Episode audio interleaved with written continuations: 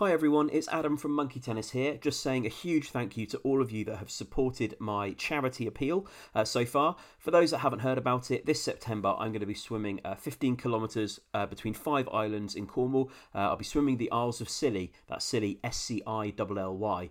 Um, I'm doing it because I want to, but also to raise money for Calm, the campaign against living miserably. It's a well-known statistic that 125 people in the UK die by suicide every week, and Calm run a free and confidential helpline for people to speak through their problems and ultimately to help prevent suicides. Um, I'm looking to raise enough money to train two new phone workers um, to man those lines, um, and I'll be doing it by swimming the Isles of Scilly in Cornwall. Um, if you're looking to support me, it would be greatly appreciated. Um, you can donate at justgiving.com. Um, just go there and search for Adam Swim Scilly. That's Adam Swim Scilly, S C I L L Y. All donations greatly appreciated. Thank you for helping me to support Calm. And now on with Monkey Tennis.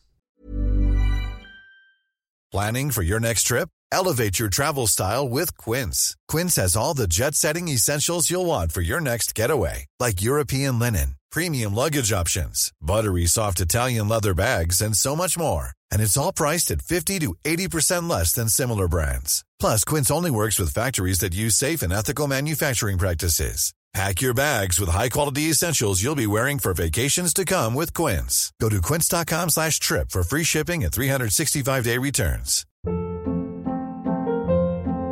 Hold up. What was that? Boring. No flavor. That was as bad as those leftovers you ate all week. Keke Palmer here, and it's time to say hello to something fresh and guilt-free. Hello Fresh. Jazz up dinner with pecan-crusted chicken or garlic butter shrimp scampi. Now that's music to my mouth. Hello Fresh. Let's get this dinner party started. Discover all the delicious possibilities at hellofresh.com.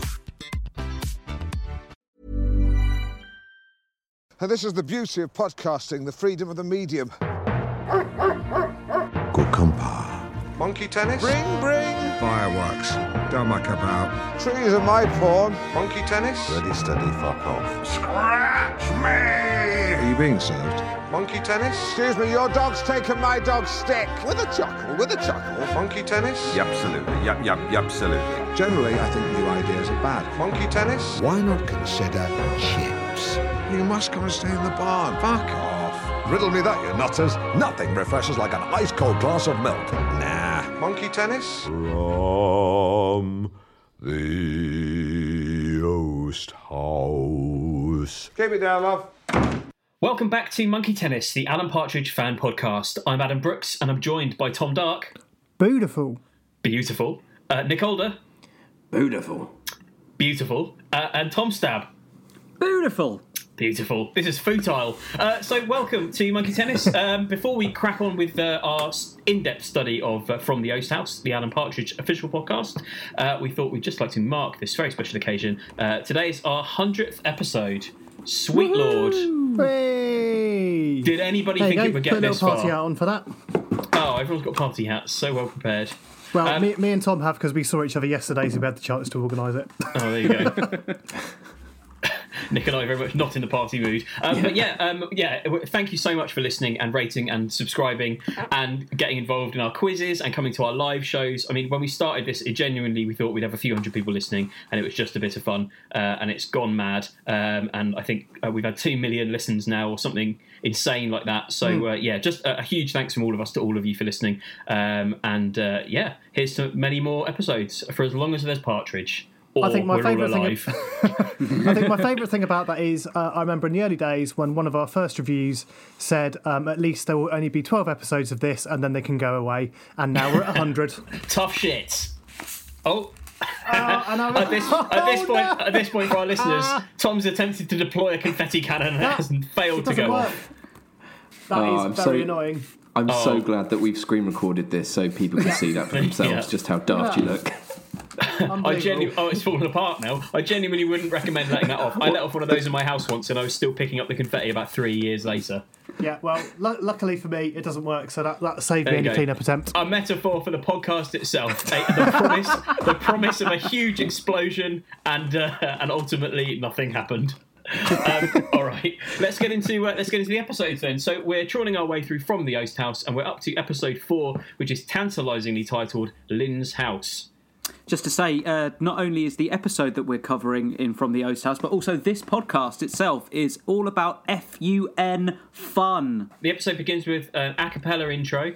Uh, Alan doing a little bit of singing, uh, wondering to himself if perhaps that could be a single.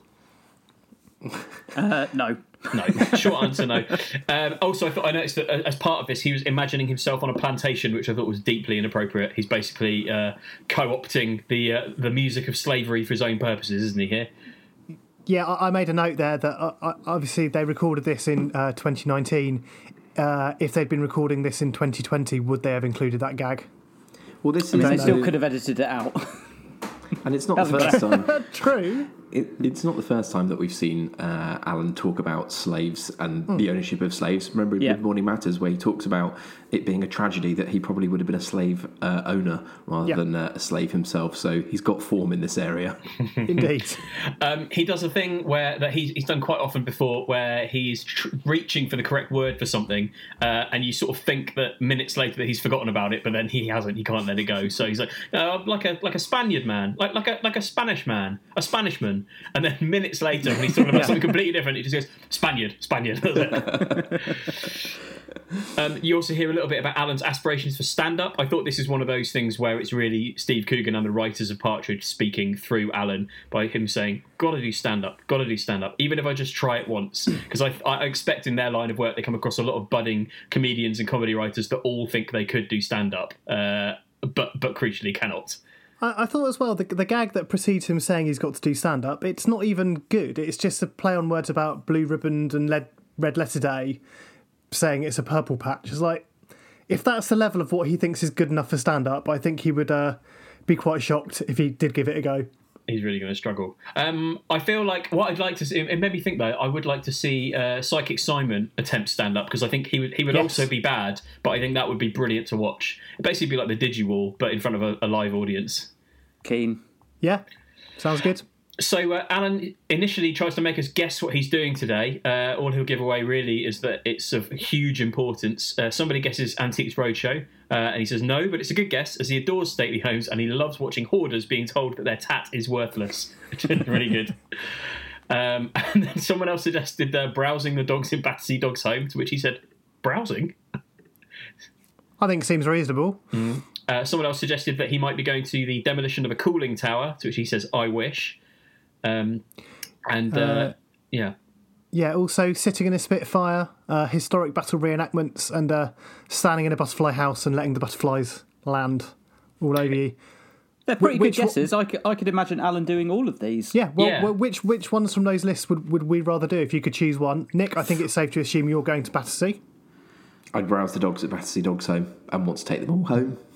Is this part of i- i- is is this question sort of phrased in? Uh, do you have to deliver an answer in the form of uh, Nick's polling system, where we're only allowed one option each, or What with a, like- with a ranking system of numbers that make no sense? Yeah. Well, what- no, Yeah, just we don't like, have time like, for that. Am I allowed what- to say what- the same as Nick? Yeah, Nick. No. Basically, St- Stav wants to go to Battersea Dog's home and he can't because it's already been chosen. Exactly.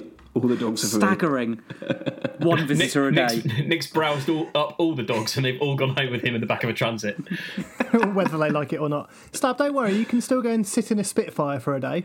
I think I would choose go. I think I'd go sit in a Spitfire. See, I'd Oh, be quite I- up for the cooling tower demolition personally. Oh, I think was that'd be gonna quite a take lot of fun. Ah, yes, put in there what- what's even left now? Antiques Roadshow? All right, fine. I'll do that.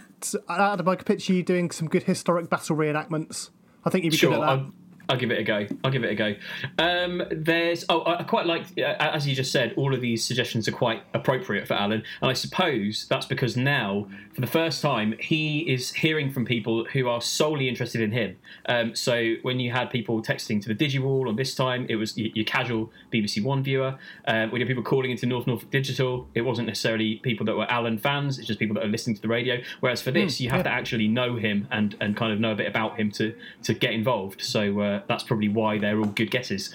And why sometimes when he goes to Twitter, there's no, there's nothing there because Yeah. actually that, that audience size is very small. Um, there's a recap on his date. Uh, obviously, in last week's episode, we know that he, he went full Lazenby and went on a date uh, doing brunch and then swimming. Um, he says he refuses to divulge uh, too much because he wouldn't want to objectify her, but then he does say looks seven, smile five, personality seven.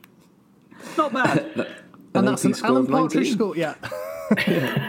AP score. It, it did very much remind me of. Um, I think this is the second time I've mentioned it in this series. There's a, a similar scene in Men Behaving Badly where uh, Tony is dating several women. He says they're good girls. They've got their dignity. That's why I've come up with this ranking system. We really need to do men. Be- we really need to do men behaving podly, don't we? Yeah. oh, absolutely. Yeah, Yeah. we need to, at the very least, we just copyright the name first of all. Men Behaving Bodily, presented by Monkey Tennis. So he's got his boat shoes on and his khakis on, which is something of a clue. Uh, but he realizes that he doesn't, crucially, he doesn't have his accreditation for the event that he's uh, supposed to be going to, which prompts a call to Lynn. Uh, obviously, you don't hear Felicity Montagu; she's not part of the series, as far as I can tell. Um, but there's a lovely bit where you just get his side of the phone call, uh, and, and she is sort of absolutely oblivious to uh, all the points he's making, all the kind of references. So he's like, "Ah, the Kraken awakes." What? Yeah. No, it's a giant squid. The RSPCA? No, it's made up. so somehow Lynn thinks there is genuinely a, a kraken on the loose, and uh, the RSPCA needs to be called to rein it in. Is a kraken a real creature? Isn't it just mythical as well? I'm not even sure it's a real thing. Yeah. Yeah, it's like a yeah, it's a mythical giant squid, isn't it? Yeah, but then obviously I- I think Lynn that- that believes is very in- much the Lynn joke. believes in Lynn believes in Jesus, who is also a mythical creature, so she's got form. Oh, there you go. Uh, let's not do Don't this anger now. the Baptists, Tom. Don't let's not get bogged down in in all that. Only God can smite you. Um, so Alan is off to, well, supposedly off to the Southampton International Boat Show. Um, this is real. It's one of the largest in Europe and the biggest of its type in the UK, which Alan also says. Uh, and it was due to take place uh, the 11th to the 20th of September this year in real life. So technically, if it did go ahead, it probably would have just happened by the time you hear this episode. Uh, or I more likely, uh, probably called off for COVID-related reasons. I also have fond memories of the Southampton International Boat Shows. I remember the day that I went to university in Southampton. Um, it was it was on, and it was the talk of the town. Um, so it really is a big event in the city of Southampton. I'm sure you've you got go fond down? memories of it. you Uh. I didn't. I didn't have any accreditation. F- f- fond memories of something that you didn't go to. Yeah, basically. So, so fond memories of people just talking about something. Oh man, I have fond memories of the World Cup in 1966. Did you go? No, I wasn't alive. But everyone was talking about it. Uh, there's a nice bit where he's spelling out the name of the show as he reveals it. He gets all the way to the last four letter word and then says, I don't have time to spell it all out. Having spelled out Southampton International and boat, he draws the line at also spelling show. Yes. Um, and then, yes, we, we kind of hear on the back of the, what his one side of the phone call that, that something's happened to Lynn. I felt genuine concern for Lynn at this point.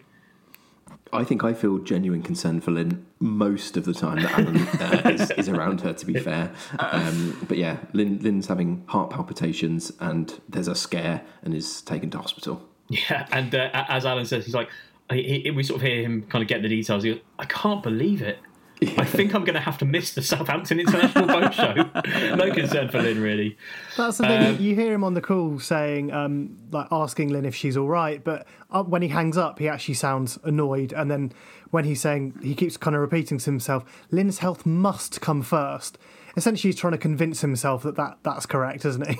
Yeah. Yeah, I mean, I, I, I took from it the classic Alan, where he's kind of obviously he's quote unquote broadcasting. He's recording a podcast, so he would want his audience to think that he was concerned for Lynn's well-being. But if the recording wasn't happening, would he have had that same reaction? Possibly not. It's classic Alan that we've seen over the years, where he sorts of feigns Yeah. um, concern for other people, where actually it's like, how is this impacting on me?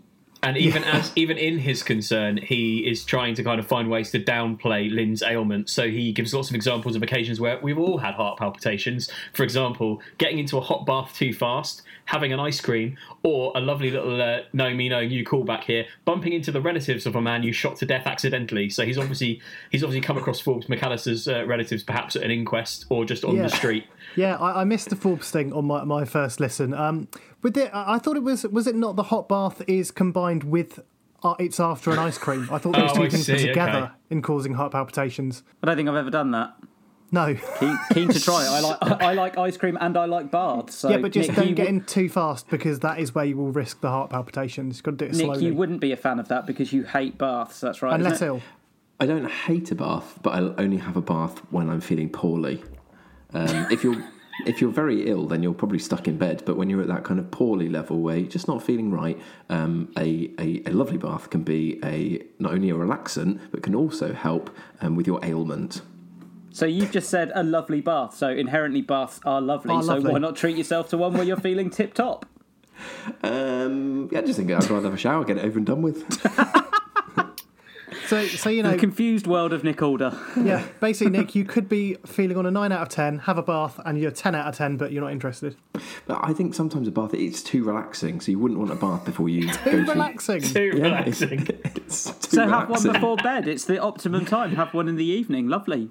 Candles, Uh, bit of no, music, Yeah, Netflix, I- yeah, hardcore pornography. One of those. I definitely think if you're in if you're not in a great state, then yeah, it's the iPad, some really nice bubble bath, some candles, uh, a deep bath, and relax yourself better. Nick's, Nick's deep bath. Sponsored by Dettol. Um, or hardcore porn. oh, so there's a bit of chat about um, Lynn being uh, mildly racist, uh, but in, in Alan's explanation of her racism, he also exposes his own. Uh, They had a uh, they had a, a foreign doctor called Doctor Robert, uh, and he's saying how great it is that Doctor Robert got out of Rwanda before the genocide. Uh, so you know they're both racist. It's just Lynn Lynn's sort of a little bit more honest about hers. Um, he describes her as a race slash Baptist, which I thought was quite nice. I think Uh, it's fair he- to assume she's uh, picked up these racist views from her mother as well. Yes, Well and, uh, ingrained, Some, yeah. some great bits about her capacity for drinking, which I don't think has ever really come up before. uh, that she drinks steadily, not heavily. And uh, to quote Alan, he says she drives like she's drunk anyway. The police know her, but they don't pull her over. She's hiding in plain sight like Jimmy Savile. So good that A bit. lovely quote. Uh, yeah. brilliant. Um, also, a great bit that um, it turns out that the cause of her palpitations is likely stress. Alan has no Stress. yeah, Alan, Alan has no concept of the stress that he puts her under. I think he feels aggrieved at that point, doesn't he? He thinks that he he's the one that should be suffering from stress. He's the Yep. one that should be in Yeah. hospital. Yeah, yeah, he's yeah. the one that carries the burden of being a public figure. So he's mortified that Lynn could possibly be stressed when we all know as listeners that being Alan's tireless PA must be one of the most stressful jobs going.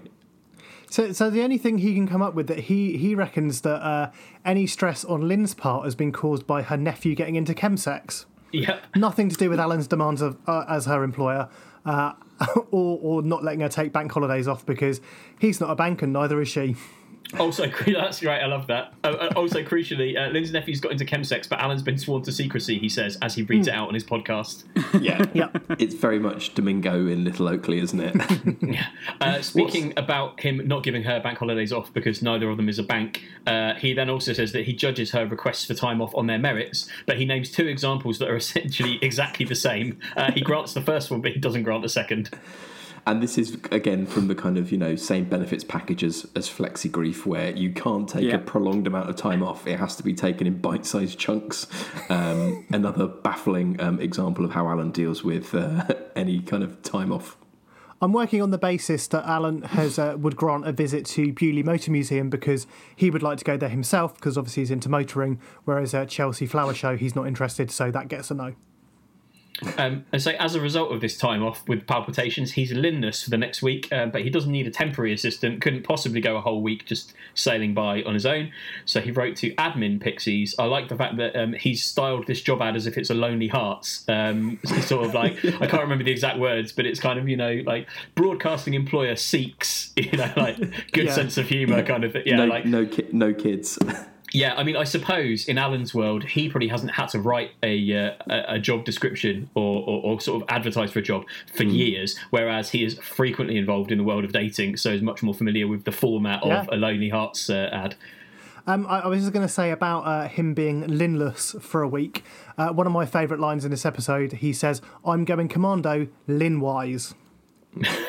Slightly harrowing image, almost. yeah, Um, his requirements for the uh, temporary assistant: they must have no children, um, and they need to not be too sassy, but some sass is allowed. Um, I guess that kind of reminded me of uh, his relationship with Psychic Simon. You know, like he can make a couple of jokes at Alan's expense, but once it goes too far, he's cut off very quickly.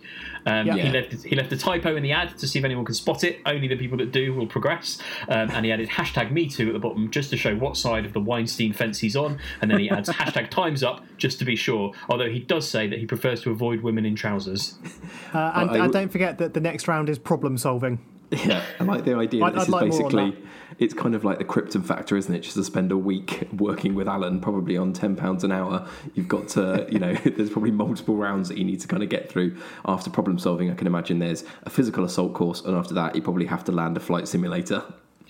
Uh, did did you make a note of the examples of uh, the industry power that Alan uh, says that he that he holds? Oh yeah, this is brilliant. But if you've got So it, there, there were two things that uh, he could either get tickets to the final of Strictly or arrange a meeting with Simon Mayo.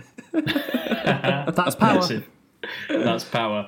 Um, so he pops around to Lynn's house, uh, the titular Lynn's house of the episode, to get his accreditation. Uh, uh, along this point, he says, I love boats. They're like the cars of the sea, which seemed like an odd thing to say and probably one of the weakest lines of the series so far. Um, there's a nice hint here, I thought, that he is outflanked by Lynn in terms of physical strength uh, because she's left the keys under a cement dog uh, and he struggles to Oh. lift it. Presumably, That's she must have lifted point, it yeah. to put them there. So, uh, yeah, yeah, I think she, she, Yeah. might, she could have him in a fight. Um, I did. A, there was also a nice kind of like um, dig at Lynn as well. He says, "While she's off doing sweet FA, I'm off employing a sweet PA." I just thought not only is that a great bit of writing, but a nice little dig at Alan, insinuating that Lynn's just having a rest essentially in hospital and not doing anything. And talking about the writing, I, I quite like that line about boats being the cars of the sea because it's kind of silly and doesn't really make sense. And it's just Alan trying to make everything like motoring and trying to align align it with that's how he like that's why he likes going to boat shows. I, I thought that was quite good personally. Okay, yep, yeah, I suppose. Um, so, so my notes next, I've just got with three exclamation marks. We're inside Lynn's house. so exciting! Um, which is a perfectly serviceable dormer bungalow. Uh, Alan says a two-story bungalow, so not a bungalow. Yeah. Um, and he's we, we learned he's never been there on his own before, which is, I mean, might seem quite unremarkable, but I mean, she's been working for him for the best part of twenty years now. So the idea that he's never been to her house before is quite shocking. Well, it sounds it's more he like 30 point- years, isn't it? He, it, hmm. yeah, I mean, it seems like he's been in a couple of times, and he, he lists a few examples. So, you know, if she's left her prayer book in the car, he might come back in and give it to her and say, please don't do it again, or pop the kettle on so I can use the toilet without being heard, or have you heard so and so's into little boys? But he's he's had what he describes as quite, you know, trivial moments in the house, despite the fact that some of those things probably um, don't require much time in the house versus so and so's into little boys, which is probably a bigger discussion that you don't want to have just for a couple of minutes while you pop in for a cup of tea. Yeah, he did. Well, he definitely has been to the house before because there's the bit where Lynn, I forget what the exact phrasing is, but Lynn kind of blocks him from going into that room where he discovers what he discovers when we talk about it later on. But he mentions in the in the recording that yeah, Lynn often tries to block or get in his way when he goes towards that door. So he has been there before. And also, I mean, I guess that ties back to the cement dog with the keys underneath it. That she probably could stop him from going in if it came to blows. Yeah. um, I, I, I like those excuses you just mentioned. Uh, sorry, the, the reasons you just mentioned, Nick, for him going round, uh, sort of to tip her off that someone they know is turn, turns out it's into little boys, highlights something that, that's run through the whole of Lynn and Alan's relationship, which is I think they seem to get their most joy together at sort of gossiping about other people's misfortunes. So like you see it Yeah. when you see it when they discover that Tony Hayers is dead. You see it when Yes, he's yes. got a message with yeah. You see it with some of the relationship with Chris Feather. You see it now with him. You know him coming around. Kind of. I, I get the impression that they like to update each other on this on, on- on other people's downfalls, and, and that that's kind of one thing they have got in common. I, I think downfalls is exactly it, and I think it's actually it's a very interesting point this because it does show no matter how fractious their working relation, relationship actually might be, when it comes to essentially the downfall of one of Alan's inverted commas enemies, Lynn is always going to be supportive of that. Uh, and also in I'm Alan Partridge series two, whenever they gang up together to get one over on Sonia in some way. So whether that's throwing the uh, the fake beard out of the car window, out of the sunroof, or Yeah, uh, yeah. when they are when they talk to each other really quickly, so she can't understand. And he's like, "Oh, it's very good." So there are those those Yeah. little nuggets of times when they kind of come together, which I always really enjoy when they kind of uh, when they're in sync. A, a team, yeah. Yes, it's it's sort of it sort of bleeds through into what Alan says next as well about that that Lynn isn't the sort of person to kind of pounce on you. She prefers to wear away at you until you presumably leave the area. so I think that ties together quite nicely with this sort of you know just kind of having subtle digs and just being difficult until eventually you just have to give up and go. Um, he has a little nudge around our house. I, fe- I feel like the writers know that this is what we want from an episode called Lynn's House. Is we want to know about the furnishings, we want to know about the decor, we want to know like what's lying around. So he uh, picks up a book which he assumes is going to be something frothy and lightweight, and then he finds out that it's actually the Ipcress File, um, and so he assumes she must be reading it to impress a man. Um, Yeah, I, I uh, love that. That- that- I feel like that ties in quite well to when uh, in episode two when he was having a nose around the uh, the person's house and kind of like casting huge uh, kind of aspersions around the type of character based on the books that were on the bookshelf. Yeah, and assuming that all the frothy Mm. stuff was the guy's like ex-wife that had left him, and all the serious stuff yeah, was yeah, belonged yeah, to the exactly. man of the house. So, you know, he, he can't get his head around the fact that Lynn would be reading a spy novel, basically. He, he can't believe there's any way that she would read that for her own enjoyment. She, yeah, she can't be interested in it. She must be trying to impress a man. Yeah. That's the only reason why she could be reading it. and equally, Um, fur- furthermore, does that mean because essentially that would impress Alan? Uh, yeah, I feel like Yeah. Len, Len Yeah. Deighton is very much from his wheelhouse, isn't Oh, it? absolutely. Yeah, yeah, yeah. Yeah. Um, she has a Freeview box that's not plugged in, uh, and she has a, a Stannah chair. Well, he calls it a chairlift. It's a stair lift, isn't it? I think uh, it'll be from when her mum used to be with her. Uh, so Alan obviously has to go have a go on it. Um, I quite like this To be bit because fair, he's I would definitely do that as well. Yeah, absolutely. yeah, yeah. for sure. um, I like that he uh, he's, he sort of reviews it on the podcast as if he's he's on Top Gear as well. Let's Yes, open her up and see what she can do. Um, that was a lot of fun. Has Um, anyone tried a stair lift? No. No, I haven't either. Keen to. Um, she has a penchant for. I love this description. Austere post-war biscuits, custard creams, bourbons, and ginger nuts. Which I think that's that's a kind of it's quite um, relatable. There's a lot of people who, who that's their type of biscuit, isn't it? That's exactly Yeah. what I was going to say. I, I'm very much from the austere, uh, dry biscuit. So my only biscuit that I'll ever buy or ever eat is a plain digestive. What? Delicious. What? That's, What? that's the sa- Only, Right, let's only unpack biscuit this. you Let's ever buy unpack or this. ever eat. Mm. yeah. Let, let's unpack this. Wouldn't even add a layer of chocolate. Nope. Don't need it. Don't want it. Say- What? What? Are you saying so- Are you saying no to a hobnob if offered? Um, not if offered. So I will eat other biscuits, but just to be clear, I buy uh, pretty much every week one pack of plain dry. digestive That's biscuits. so dry. Really? So that's part of your weekly shop? Staggering. Yeah, That's uh, just you know, that's just like eating dust. Delicious, delicious dust. Uh, it's not it's not too sweet.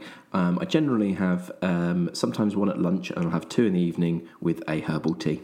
Why Calm not down, enjoy? Nick. Why not enjoy the Nick lifestyle by having a plain digestive whilst fastidiously avoiding a bath? So my question was going to be, uh, which out of those three uh, is everyone's favourite? Oh, I take Oh. a I take a bourbon if pushed, but I'm not really a fan of any of them. They all feel very chalky and not much like a treat in the They're year of our Lord selection. 2020. I'd be torn between a custard cream or a ginger nut, to be honest. I think it's a custard out of cream for me. Custard cream. Yeah, I think it would be custard cream. Or, or maybe maybe hack the custard cream, where you take a couple apart, combine the uh, the creamy filling, so you've got like biscuit, maybe two or three layers of cream filling biscuit. Why, not put a, why not put a ginger nut in the middle of it as well? Oh, you know what, Tom? Let, let's go crazy. Why not? Why not, indeed? the I can imagine cream eating that in the bath. yeah, cream is misleading though. I think it's more custard dust, isn't it? It- it's, Yeah. it's definitely it's compressed custard dust without a Yeah, doubt. it's custard. It's custard chalk. yeah. I was also quite surprised that there was no mention of rich tea or Garibaldi's in uh, in Lynn's uh, joyless biscuit selection. I thought those would have uh, Yeah. slotted right in.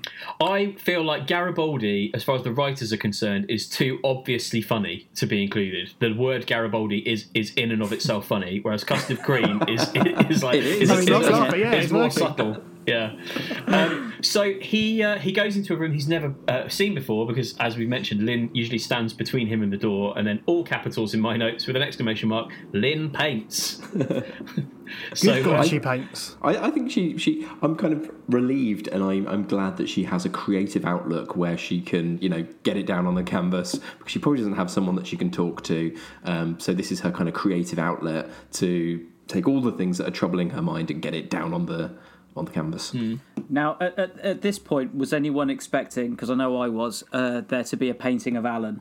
Yeah, I thought it was going to be kind of yeah representing her sort of uh, dislike or resentment of Alan in painting form. Um, but no, it seems like they're all just largely religious. Yeah. I, I do Yeah. kind of think that the, the painting of Alan would have been really funny, but it, as we've kind of often said before, it- they don't always take the obvious route, and I think that would have been the obvious route. And I like that we won't cover it; we'll, we'll come to it. There is a discovery that, that Alan makes, which I think is a better execution of a, Yeah. a hidden thing in Lynn's house rather than just it's a painting of me. Which don't get me wrong, would have been funny, but I think the route they take is better. You've also Fair got point. the problem of how they would reveal it if he, she had done a, a negative painting of Alan, because all we hear is through the conduit of Alan. So if he saw that, he probably wouldn't then explain it to the podcast, and so it, Yeah. it kind of it wouldn't really ring true. Yeah, I feel like that would probably only really work as, as a visual gag. So if it was in a TV show, I think there would be quite good ways you could reveal that and have Alan react to it. But yeah, in, a, in an audio form, I think that'd be quite tough. But um, yeah, I, I wasn't I wasn't surprised that they went with the religious route because I mean I, I assumed the man on the hill with the sun setting behind him is is Jesus, and of of course you've also got Could be Moses. you, you've got uh, rays of sun uh, behind a dove titled Holy Ghost as well. Yeah. Um, Um, yeah. Some nice quotes from Alan about these paintings. Uh, his head's too big for his body, but it's very poignant. And uh, crucially, I don't think a man would paint these. um,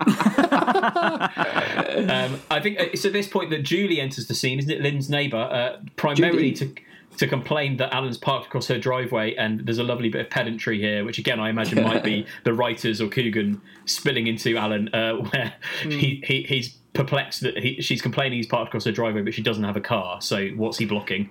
I like that Alan can't see that this would probably be the worst thing that you could possibly do to him block his car in and block his drive. Yet when he does it to someone else, purely because they don't have a car, that means that you know it shouldn't trouble them and it shouldn't be a problem. I'm I'm almost on Alan's side. He handles it badly. Don't get me wrong, because he's Alan. But also, she hasn't got a car, so what's he do? What's the problem? And I would be thinking that internally, probably, whilst you're while ki- you're saying kind of I'm really sorry.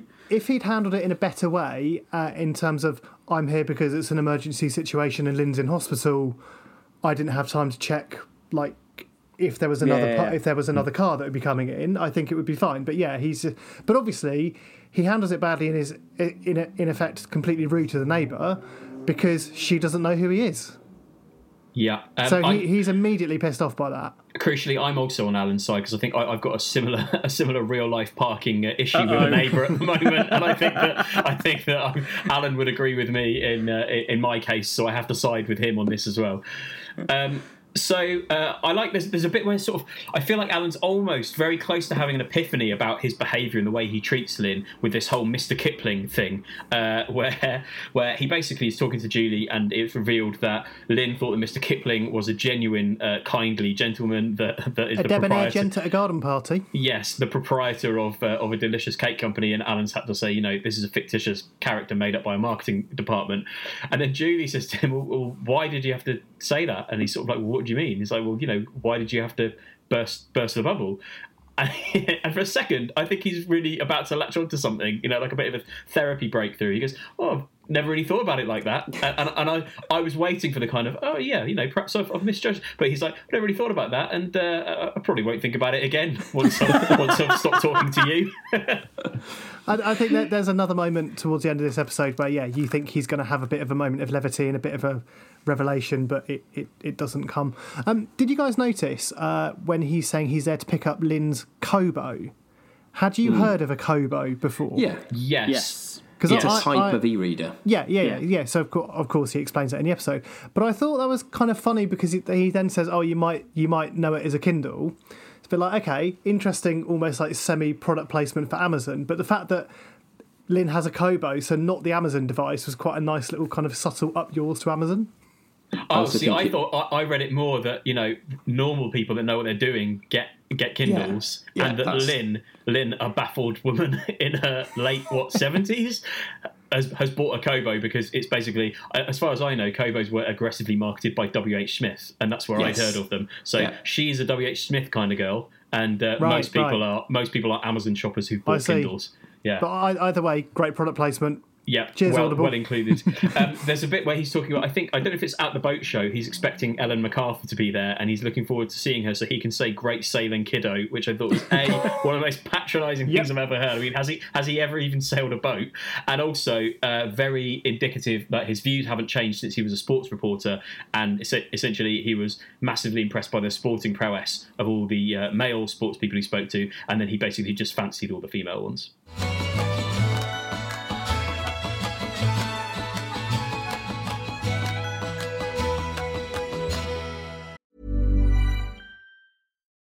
One size fits all seems like a good idea for clothes until you try them on. Same goes for healthcare. That's why United Healthcare offers flexible, budget friendly coverage for medical, vision, dental, and more. Learn more at uh1.com. Hey, I'm Ryan Reynolds. Recently, I asked Mint Mobile's legal team if big wireless companies are allowed to raise prices due to inflation. They said yes. And then when I asked if raising prices technically violates those onerous two year contracts, they said, What the f are you talking about, you insane Hollywood ass? F- So to recap, we're cutting the price of Mint Unlimited from $30 a month to just $15 a month. Give it a try at mintmobile.com slash switch. $45 upfront for three months plus taxes and fees. Promo for new customers for limited time. Unlimited more than 40 gigabytes per month. Slows. Full terms at mintmobile.com. Millions of people have lost weight with personalized plans from Noom, like Evan, who can't stand salads and still lost 50 pounds. Salads, generally, for most people, are the easy button, right? For me, that wasn't an option. I never really was a salad guy. That's just not who I am. But Noom worked for me. Get your personalized plan today at Noom.com. Real Noom user compensated to provide their story. In four weeks, the typical Noom user can expect to lose one to two pounds per week. Individual results may vary. Uh, is it time for the revelation vis-a-vis Alan's complaint letters? I think it probably is. So uh, he finds out that Lynn has stored, but crucially not sent, probably I think hundreds of letters of complaint Definitely that Alan's hundreds. written uh, to people over the years. Did anybody note down uh, who some of these letters were to and what they were about? Yeah, I've I've got that. If you want me Go to go through it. it, um, so I've got. I, I like the way it starts off with with is Lynn writing to Kay Burley? So it takes them a while to process the fact it's actually his letter. So you've got Kay Burley, you've got Ainsley Harriott with the brilliant line "Ready, steady, fuck off." Uh, you've got the BBC canteen and Sue Cook uh, when he wrote her drunk in 1995 making a proposition. I think those I think are the main ones. I think Am I it's a- anything? Uh, no, but I think it's important to go through the reasons that he's Oh, yeah, complaining. yeah, So, in the in the case of Kay Burley, it's because she didn't wave back across the room from a Pizza Express. Uh, Ainsley Harriott, it's because he wasn't invited to Ainsley Harriott's summer garden party. BBC Catering, it's because he mistook cling film on a ready meal for a condom, removed it, and ate the meal anyway. So, crucially, he is prepared to eat a meal that he believes has a Oh, condom. and he thought it was a used condom as well, which is Yeah, even worse. uh, and uh, and Sue Cook, crucially, he wrote to her when he was drunk in 1995, asking to have a relationship. Um, I think there's also um, the the Lord Mayor of Norwich um, who took a, the equivalent of a binman's salary um, to get a hair transplant. Oh yeah, threatens to sort of blackmail him, doesn't he? Yeah.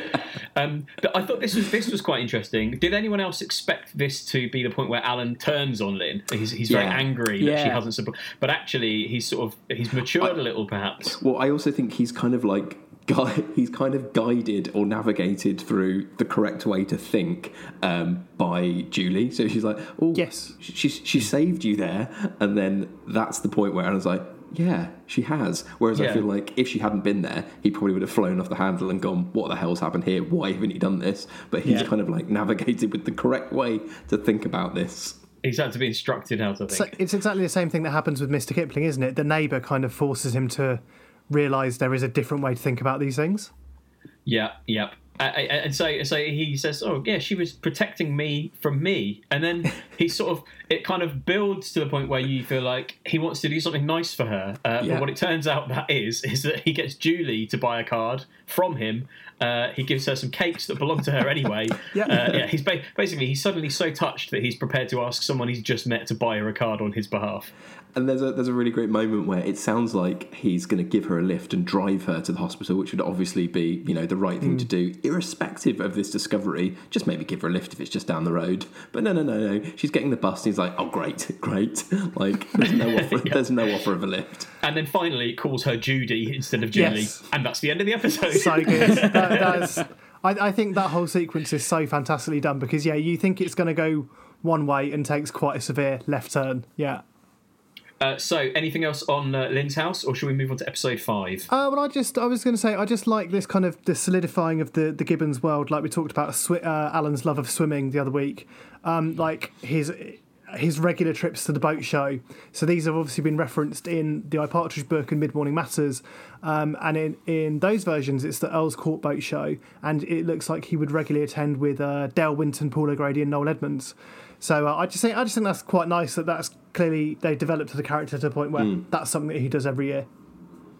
Lovely stuff. Uh, so, episode five is titled AMA uh, for regular Reddit users or people of an internet era. Uh, you'll already know what this is. Um, effectively, it's Partridge fielding uh, listeners' uh, questions, um, although we could get into some debate about how many questions he actually manages to get through in this 22-ish minute episode. I think it's maybe four. Uh, no, it, you know what? It's actually six. So t- should we recap those at the end of the app? Yep, sure. Okay. Yeah. So um, he gives some examples. Uh, he's he's had a soundscape made, which is basically just some audio layered over some other audio. Uh, what was your earliest memory? When did you last cry? Would you bring back hanging? How does Alan celebrate Ramadan? And how do you take your eggs? To which the answers respectively are: looking at a kite. When I lost my best scarf. Yes, by eating poppadoms at home, which is my favourite, uh, and coddled for eggs. Um, So I didn't uh, know what coddled eggs meant. I had to look that up.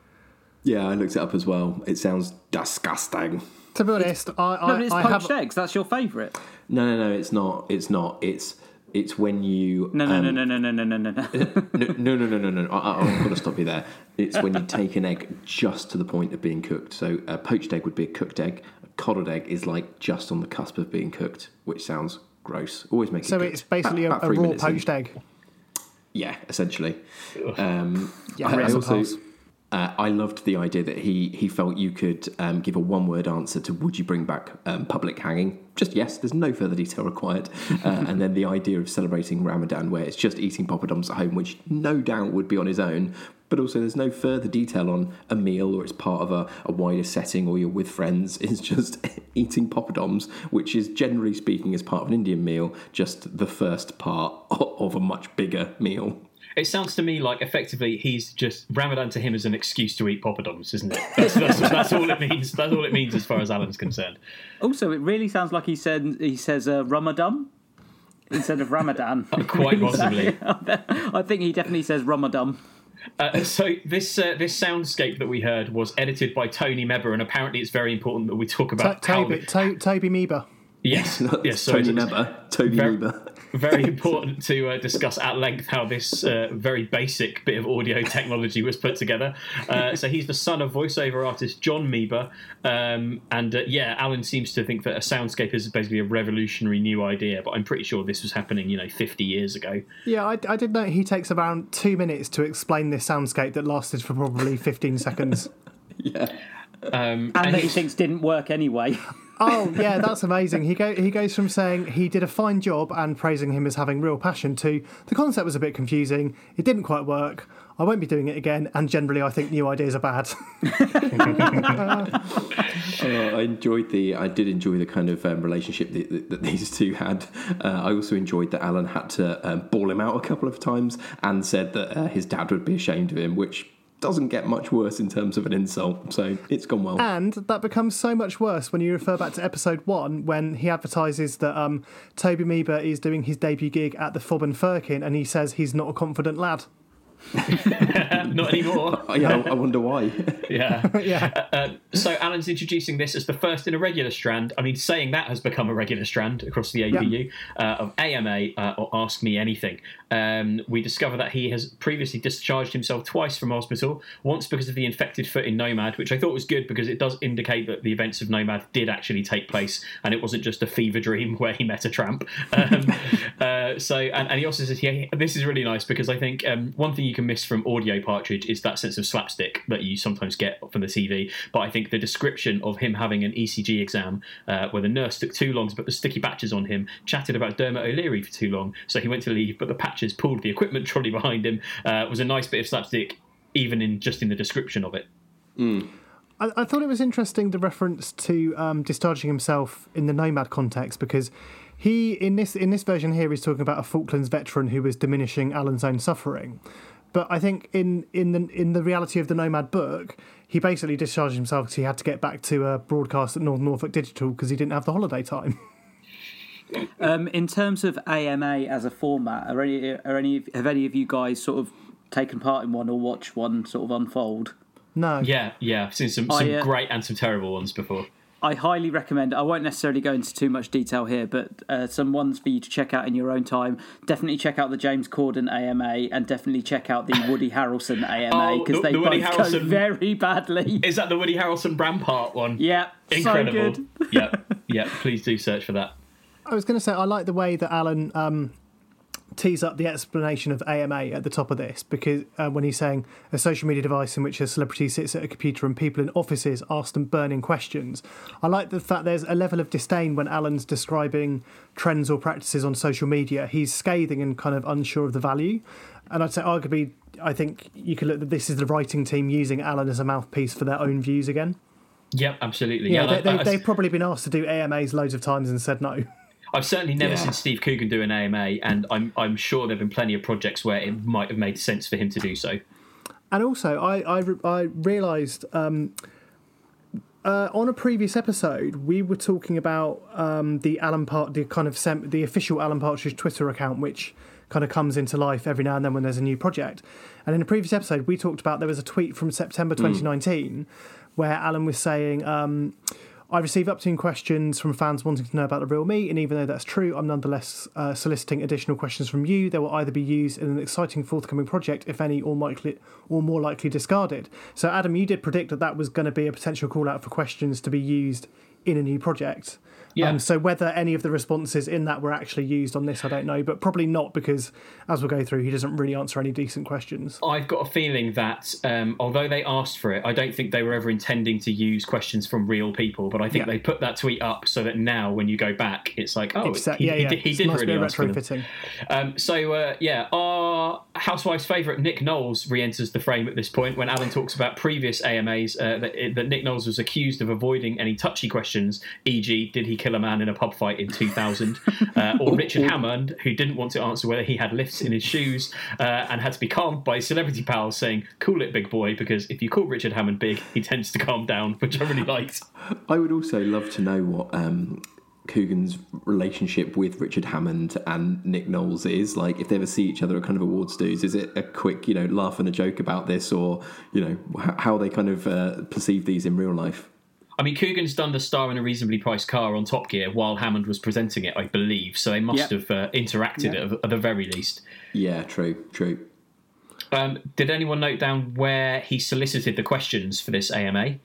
Some of them traditional, some of them less so. Uh, so he's asked for them on Oh. Twitter, Facebook, his local paper, and people he's close to. Well, I was I was going to say my note is in, in essence he's kind of sourced this via any correspondence he's had across his life in the past week, like meet, meeting a dog walker saying, "Do you like dogs?" like he he almost includes that as one. Also interesting that he says that questions have come from every corner of the UK, ignoring the fact that if you solicited on Twitter and Facebook, you would expect at least some international ones. Uh, just a Uh, couple of uh, quick pronunciation things I spotted before we get into the questions as well. Did you guys make a note that he says tangential instead of tangential? no, but that's great. and uh, and merely minutes after saying that nobody pronounces AMA armor, he calls it armor. Oh, brilliant! I didn't spot yeah, that. that, that happens just before he gets into the Nick Knowles bit, I think. Excellent. Wonderful. Um, yeah, is it time to tackle um, the the first of these meaty questions? yes, let's. Um, I mean, it basically it's, it's it's how would you deal with terrorists, which is an odd question, but if you park that, it's probably something that would um, elicit a fairly detailed and dare I say robust response.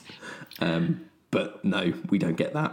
Um, don't you think as well that that if someone asks how would you deal with terrorists, they're probably talking on a sort of wider socio-political. You know, is Yeah. it is it sanctions? Is it Guantanamo? Do you you know do you believe that torture is justified? You know, kind of on a sort of country versus country level. Whereas Yeah. he is talking very much about how you would deal with a a terrorist physical- if you yeah, if a you, if you met them in an Iceland car park, for example. Well, yeah. He's basically putting himself into his own Die Hard movie, isn't he? That's what he's doing. Yeah. So his answer is that he would kick them so hard in the balls that they would collapse. Um, and uh, yeah, he, he, it seems it's very obvious that all of the tips that he's got here for dealing with terrorists have been taken from films where Yeah. Holly, Hollywood actors deal with terrorists. Um, I particularly like that this segues into a little little bit of chat about Tom Cruise, where he says Yeah. Tom Cruise exercises a lot because he can't form human relationships unless, of course, it's with Simon Pegg. Um, But he really he really muffles the word Simon Pegg as if he's sort of trying to say it but not say it at the same time. So I think is that, is that a thing where that's just because obviously Coogan and Pegg have worked together loads over the years. Is that, is that just for him? That's a bit of a bit of fun just to put a dig in for Pegg, like as a mate, essentially. Like going, yeah, I think into yeah, mates that- Tom because, Cruise. uh, yeah. we we we know anecdotally that they that they are mates. They spent New Year's Eve together at, at, at some point in the past, but um, I yeah, also I think it's just a little dig at him because obviously now he's super Mr. Big Yeah, Hollywood, exactly, and I think yeah, that's yeah. always kind of what Coogan wants to be super big A-list Hollywood uh, in Hollywood, and he's not quite that. But uh, Simon Pegg very much is now. Uh, just to be clear, it's Tom Stab saying he's not quite that. We haven't. it's not the rest of us saying that. Tom Stab there. I think the thing that I enjoy is whenever uh, Simon Pegg is over for Mission Impossible promo, is that he's always he he's almost become the mouthpiece for Tom Cruise because Cruise doesn't do tons of promo, um, and so Simon Pegg will often just get asked all of these kind of Tom Cruise conduit questions, and it's just funny kind of hearing him. Uh, kind of almost be the mouthpiece for for Tom. Um, so yeah, I did enjoy that. It was good. Has he ever tried to convert you to Scientology, that sort of thing? Mhm. I feel as well. Yeah. Um, it's like if someone offered you money to name a friend of Tom Cruise after Simon Pegg, it would be quite hard to name another person. so I think they have got a bit of a point there. So uh, Alan uh, has to stop uh, Oast House the episode very briefly to deal with a walker wearing trainers. He's keen to point out, so not prepared for the uh, the, the terrain. Who should have asked? Who should have permission before walking on his permissive footpath. Um, and he then goes on to talk about the fact that he once met a pro hunter working for the Real Countryside Alliance, which I like because it's a nice alignment with the IRA and the Real IRA. The idea that there needs to be like a, a, a militant subwing of the Countryside Alliance. um, I mean, I think that I think that was a that was a real was or is a real thing. The real countryside Oh, alliance. I don't think it's something they've just made up for that. Um, hilarious. I was going to say, is is it fair to assume that um, uh, Ramblers walking through probably happens almost daily to Alan living in the Oast House and he hates it? Yep, I think that's that's what we kind of led to there. Yeah, Uh, and I thought there's a nice little tie-in with uh, Sir Cecil Phillips, the leader of the annual North Norfolk Hunt from uh, Mid Morning Matters Mm. as well. Because remember when Alan had him on as a guest, he basically had to face angry calls afterwards because he didn't challenge any of Cecil's views on fox hunting. So it seems like um, he's still taking whatever uh, people involved in hunts and things. He's just taking whatever they tell him at face value. Yeah, he's never questioning what what what that what they what they think is right. Although he does uh, display some skepticism because he says uh, explained that huntsmen. He said the pro hunter explained that huntsmen are basically filling in for an absent wolf population, but Alan observes that he also had an answer for everything. Yeah, I think it's quite a nice, uh, subtle bit of writing that's essentially having a slight dig at the hunting community that, you know, you have to get dressed up with all this pageantry to ultimately murder a small brown dog. They're not dogs. Um, crucial to note that we are halfway through this episode and one question has been asked so far in the Ask Me Anything episode of the Ice House. Um, the bit when Alan's talking about people being unfamiliar with rambling protocol, going for uh, country wearing trainers, um, have we all been guilty of that in, at times? Do we think having ill-prepared footwear choices for countryside walks? So, I've certainly drenched a skate shoe in my time yet. Because I, I have in my mind that I once had a walk around Richmond Park with some pals, including Nick, and I'm pretty sure it was very muddy, and Nick was wearing brand new bright Oh, really? white Converse. oh, yeah, Yeah. probably. That sounds like me. Yeah, it, it, it seems likely, doesn't it? I, I don't remember it, but I'm not going to challenge it because that sounds plausible. Uh, seems there's, like the sort of thing Nick would do. there's a nice bit of uh, observational comedy, I guess, that relates to footwear. Where he says, uh, "When you see a boot scraper outside someone's house, you think they know how to vote in a general election," which it's kind of like you obviously don't agree with that point, but you can you can really see what he means, can't you? Yeah, and I, I did check with the exception of Norwich South, the whole Norfolk and Suffolk area did vote Tory in the Oh, yeah. 2019 general election. Um, Just had to check that. The next question comes in from Haley, who asks, "To whom would you like to apologise?" Uh, Alan's got a very specific answer for this one.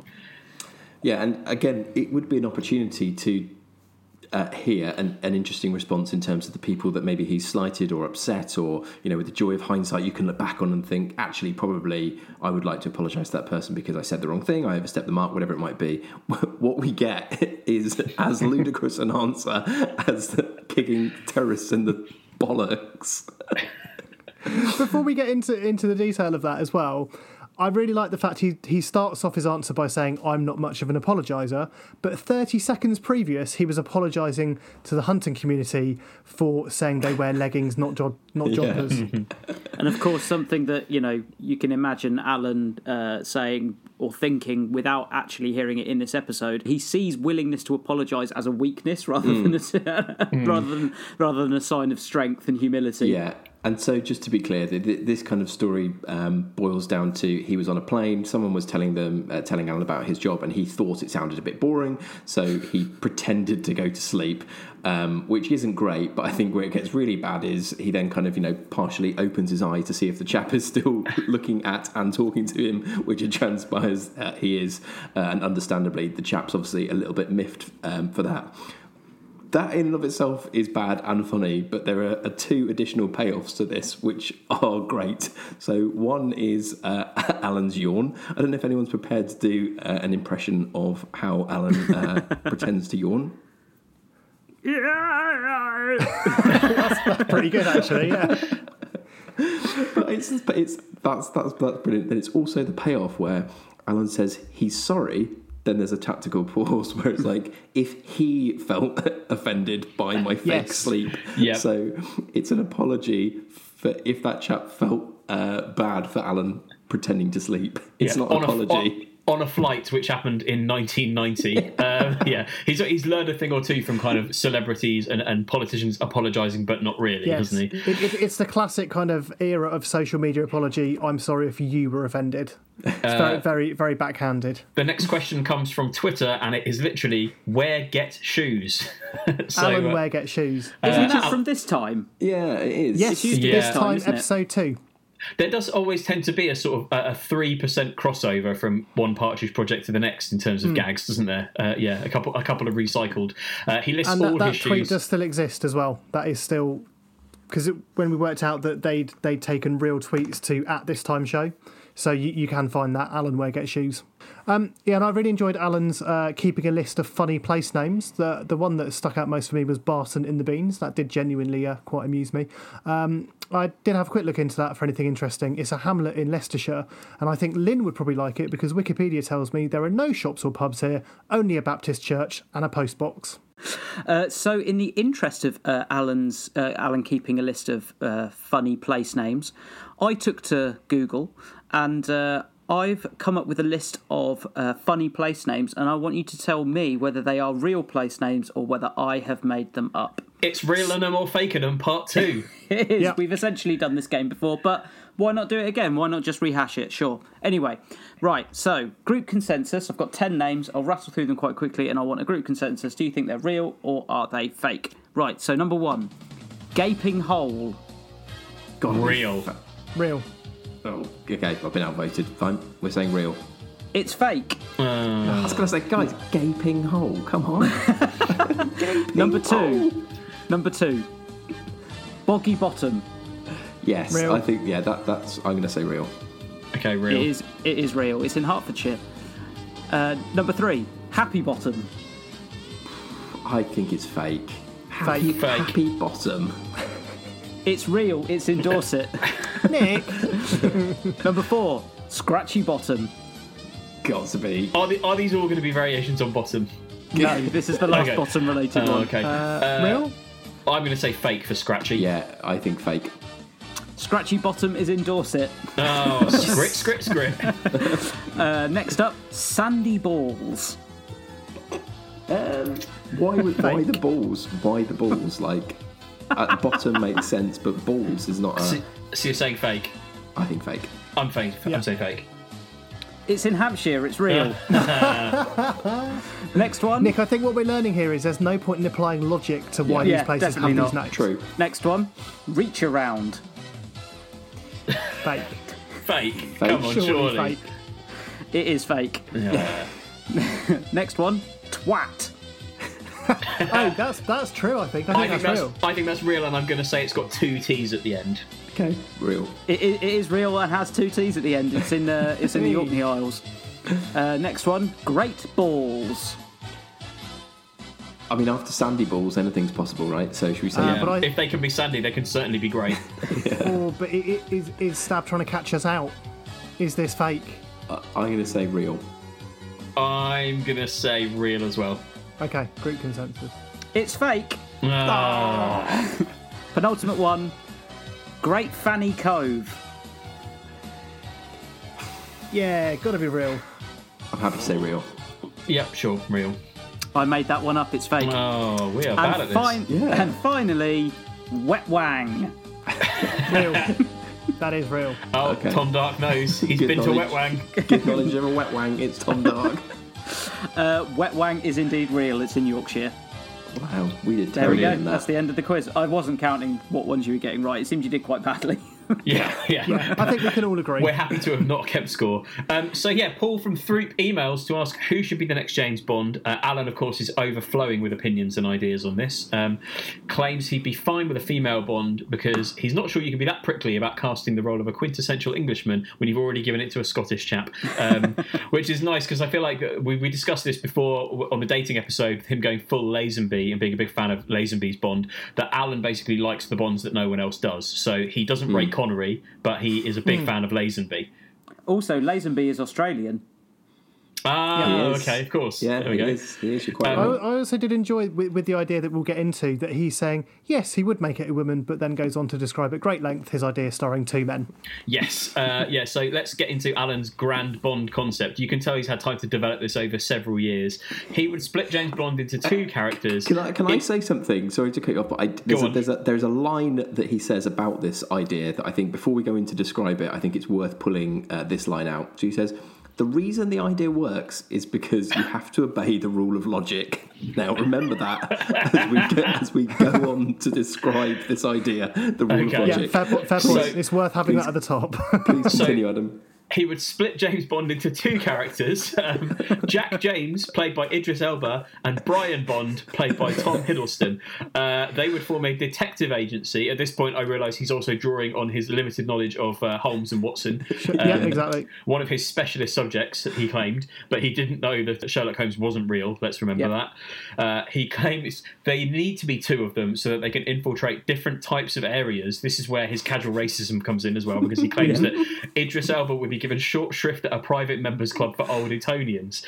Um, the first movie, it gets worse Oh, hang on. But before we get into that, can I just really enjoyed that you couldn't imagine Hiddleston genuinely having a fight with someone or being good at running. Yeah, no, yeah, that's why you need two actors. Uh, the first movie would be Firewall: colon License to Kill Malware, um, a mission that takes place inside the internet. Um, he then goes into a very complicated bit about how he believes that they.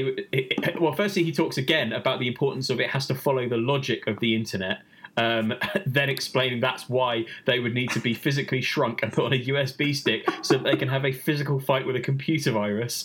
Uh, uh, basically, he's clearly watched the movie Inner Space in the last yes, few exactly weeks. that. Yeah, yeah, yeah. yeah. Um, they're, they're no bigger than ants, and the virus looks like stormtroopers. There's a couple of key details for the plot there as well. Yeah, so that's uh, that's Alan's logical uh, layout of how Bond, the future of Bond, should look. Just very quickly though, I'd like to put an appeal out to the listeners. Um, if they could send in their mock-up posters of James and Bond in Firewall License to Kill malware, uh, that'd be something a bit of fun to share on the socials. I reckon, because we had uh, some good. Oh fuck, I can't remember. What were the posters we had in before? Oh, Skirmish, the movie, wasn't it? Um, and also, we also had people's um, submissions for Nick being eaten by Quaddy as well. Yes, and John Baskell in uh, Ghost as well. yeah. So He will be yeah, we, just uh, yeah, any mock-up posters for James and Bond in Firewall License to Kill Malware, please do send them over. I don't think License to Kill Malware is the title. I think that's the tagline. It's James and Bond in Firewall, and then the Well, we tagline is leave- License to Kill Malware. well, we can I- leave that up to the listeners' interpretation. I thought it was a sort of uh, Mission Impossible Ghost Protocol situation where it's part of the title, yeah, but yeah. it's on the other side of a colon. Anyway, up, up, to, up to your interpretation. Can't Alan's very clear, very yeah. clear. Uh, the next question he's asked is Where are you going on holiday? Uh, He says he aimed originally to spend six months traversing Africa diagonally in a Land Rover, uh, but an expert said he wasn't experienced enough, so he's going for a fortnight in the Peak District to do lots and lots of zip wiring at Go Ape. Yeah. and Guardian readers might not understand it, but deep, deep down they also want to do it. Yep. Um, oh, oh, yeah, there's a segment here where he's like, it's a special new segment with its own theme, me facts. And that fact is that he's about never been to Northern Ireland. And that's the whole segment, beginning to end. He's, he's just never been to Northern I thought Ireland. That's very kind of GCSE my first podcast. It's utterly pointless. I think the jingle in and out of the fact is longer than the fact itself. Uh, but also, I think the great thing it's a great connection back to uh, I'm Alan Partridge Series 1, he still hasn't visited Northern Ireland. In 1997, he said he'd love to go, but to be fair, he was put off by the prices of the £49 flights. That's Ireland, not Northern Ireland, in I'm Alan Partridge Series 1. but don't worry, Tom, because historically there's been no problem Yeah, with, yeah. uh, Exactly. with, with, with intimating that Ireland and Northern Ireland are effectively the same thing. I, I think the point still stands. So Alan's that's not Tom going there. Dark confusing Northern Ireland and Ireland as the same thing. That's Tom Dark. Oh dear. Right, should we move on? Uh, yes, so there's a number of. This is quite a simple gag, but I really enjoyed it. There's a number of questions that have been collated by Lynn uh, that have been posted in, I believe, uh, such as Has he been involved in an accident that wasn't his fault? Would he like to earn pounds at home? Is he thinking of moving house? And have you registered to vote? I'm a big fan of Alan just kind of saying under his breath, Jesus Christ, she's shit. Yeah. And then calling her Glyn. Yeah. I missed that. her- he Oh, I goes- missed that. He goes, Christ, she's shit. And then just says Glyn. Um, so he has to resort to asking whoever's around uh, for questions. So it's another appearance from his cleaner, Rosa, who's fast becoming a, a fan favourite in this series. Um, he says, Rosa, have you got any question for me? Uh, she asks him for more money. He's like, he's like, no, a question about me. And then she just goes, no, thank you. Ah, that is so good. Uh, um, is, is this the point where High Noon makes um, another uh, Hmm. appearance to thwart uh, Alan and frankly Alan's rile Twitter him up? nemesis. Yeah. With, with a barrage of questions. Yeah. Has anyone got those questions? I think I've, I've got them. If if not, I mean there is. I have, there is I a- have, go ahead. There is a lot, but it's um, how many wing mirrors have you hit with your car recently? Why do you iron a crease into your trousers when no one else does? Why do you wash your own car? Uh, this is the one I enjoyed the most. Why do you have a different hairstyle uh, when Pat Farrell went mad with a gun at North Norfolk Digital in 2013? Which I feel is essentially questions that they were probably bombarded with Yeah. from either like you know people on Twitter, social media, or just in the press in general. So it's a nice opportunity to kind of surface that one. It's it's absolutely the writers using the character as the mouthpiece again, isn't it? And because they also reference that specifically in Nomad. Um, Yeah. When Alan Alan writes in Nomad, um, quoting people, I don't understand why your hair is like that. People would say, like it even frigging mattered. You don't even look like Alan anymore. Why is it like that? That's not Alan. Alan's is shorter. Why have you made it long at the back? It shouldn't be long. Alan has short hair. So yeah, they're just doubling down on that. Yeah. Um, another question from High Noon is uh, Do you still park in disabled parking spaces at the supermarket? Now, over the years, we know Alan's had a lot of issues with disabled parking spaces and, uh, and the, the amount of them and the rights of who gets to use them. Uh, he claims that on this occasion, uh, he was in and out, although it does transpire he was shopping for 45 minutes. Um, and his further justification is that it was on a Sunday and disabled people don't shop on Sundays. Uh, Yeah, not that's- sure where his logic comes from. Yeah, that's low even for Alan, isn't it? I mean, that's just indefensible. And there's a bit of an indication that High Noon is potentially a bit of a stalker, I would think, from these questions as well. You've got to think about uh, why do you smell of E45 cream to the people that sit beside you on the train, as well as the um, do you still park in disabled parking spaces? Yeah, slightly slightly, Slightly similar worrying. I mean, perhaps perhaps a sort of uh, a Jed Maxwell 2.0 uh, in the making. Yeah, here. yeah. Um, Um, should we get into the uh, overly detailed nuance of the Norfolk accent? Um, yes, I mean, don't you feel like this is a little bit like um, like the the justification for him having a different haircut in Alpha Papa, and like the section in I Partridge about how he lost his nasality? It's Yes. it's one of those. It's, it's another one of those questions where where fans are like, well, if he's supposed to be from Norfolk, why does he sound like he's not? And this is them addressing that. But the weird thing about that, he's never sounded like he's come from Norfolk, has he? But No. it, it's that thing that, uh, as we've talked about before, that you know he he started out and it was very much to kind of John Motson esque accent, and that has gradually kind of reduced. And yeah, like you know, th- th- those kind of sports reader tones of the early '90s are long gone. But arguably, alongside that, the voice of Coogan and Partridge, they're virtually indistinguishable now. I think when I when I've been listening to a few of these episodes, like it, other other people that might have heard some have said, well, it's it's basically like you. He just sounds like Coogan now. Mm. Yeah, they kind of like and I slowly would say- merged into one super being. I, I, I would say that this is a really, really strong episode. I really liked it. There's a lot of good stuff here as we've gone through, but this is a bit of a weak ending because I think I like the gag, but I think it just goes on a little bit too long.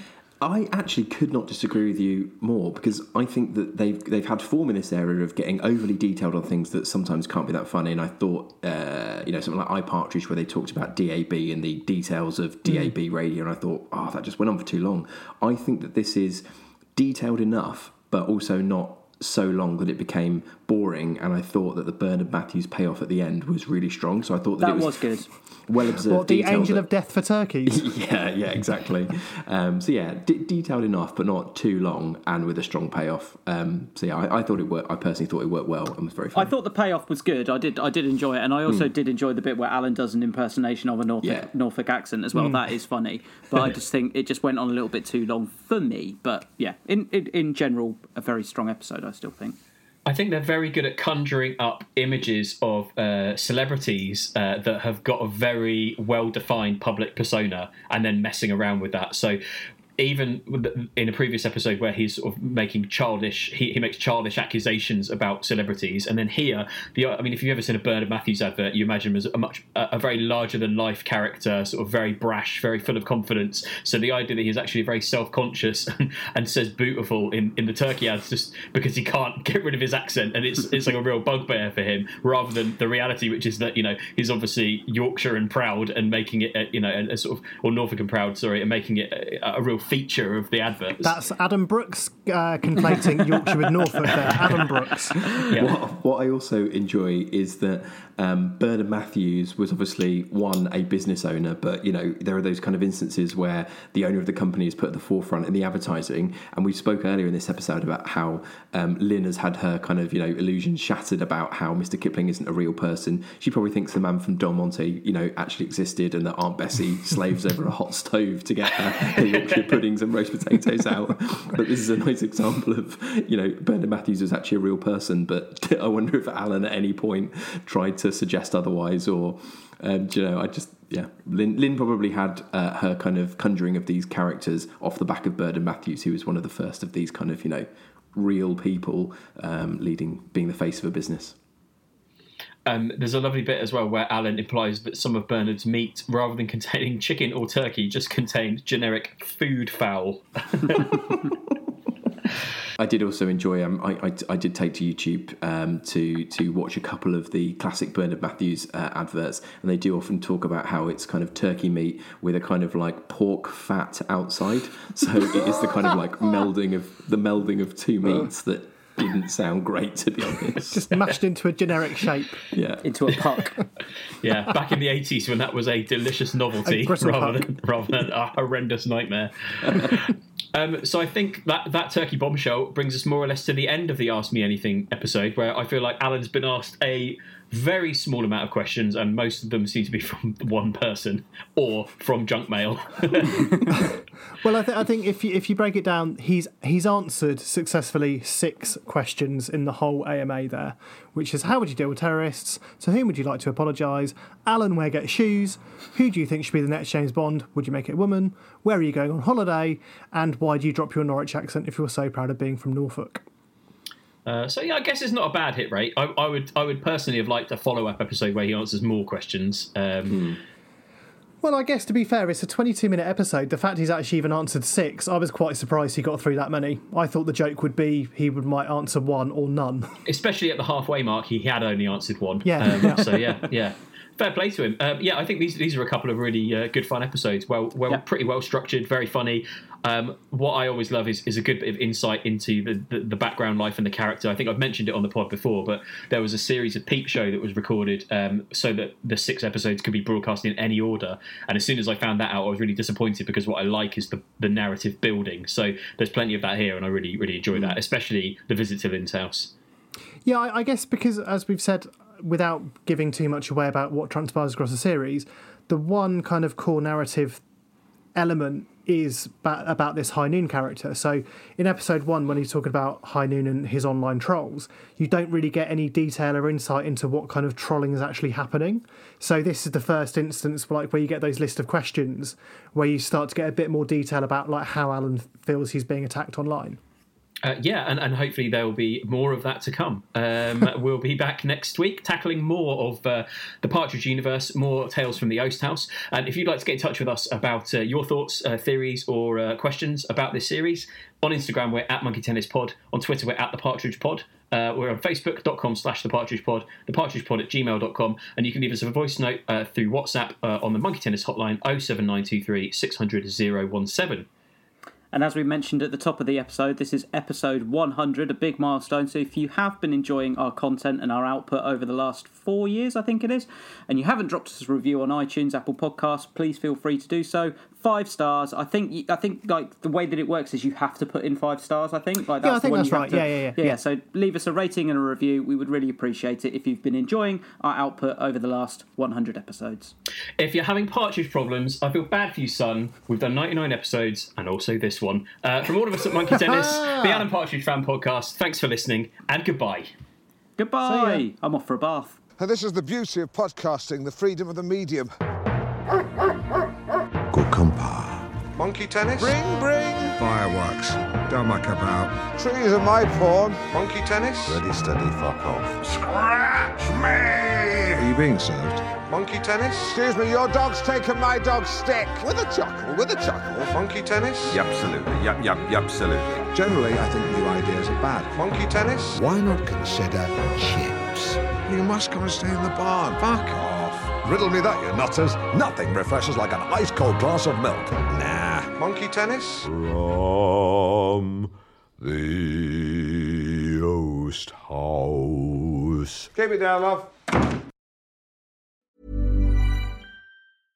Imagine the softest sheets you've ever felt. Now imagine them getting even softer over time. That's what you'll feel with Boll and Branch's organic cotton sheets. In a recent customer survey, 96% replied that Boll and Branch sheets get softer with every wash. Start getting your best night's sleep in these sheets that get softer and softer for years to come. Try their sheets with a 30-night guarantee. Plus, get 15% off your first order at bollandbranch.com. Code BUTTERY. Exclusions apply. See site for details. Hey, it's Paige DeSorbo from Giggly Squad. High quality fashion without the price tag. Say hello to Quince. I'm snagging high-end essentials like cozy cashmere sweaters, sleek leather jackets, fine jewelry, and so much more. With Quince being 50 to 80% less than similar brands. And they partner with factories that prioritize safe, ethical, and responsible manufacturing. I love that. Luxury quality within reach. Go to quince.com slash style to get free shipping and 365 day returns on your next order. Quince.com slash style. Ever catch yourself eating the same flavorless dinner three days in a row? Dreaming of something better? Well, HelloFresh is your guilt-free dream come true, baby. It's me, Keke Palmer. Let's wake up those taste buds with hot, juicy pecan-crusted chicken or garlic butter shrimp scampi. Mm. Hello Fresh. Stop dreaming of all the delicious possibilities and dig in at HelloFresh.com. Let's get this dinner party started.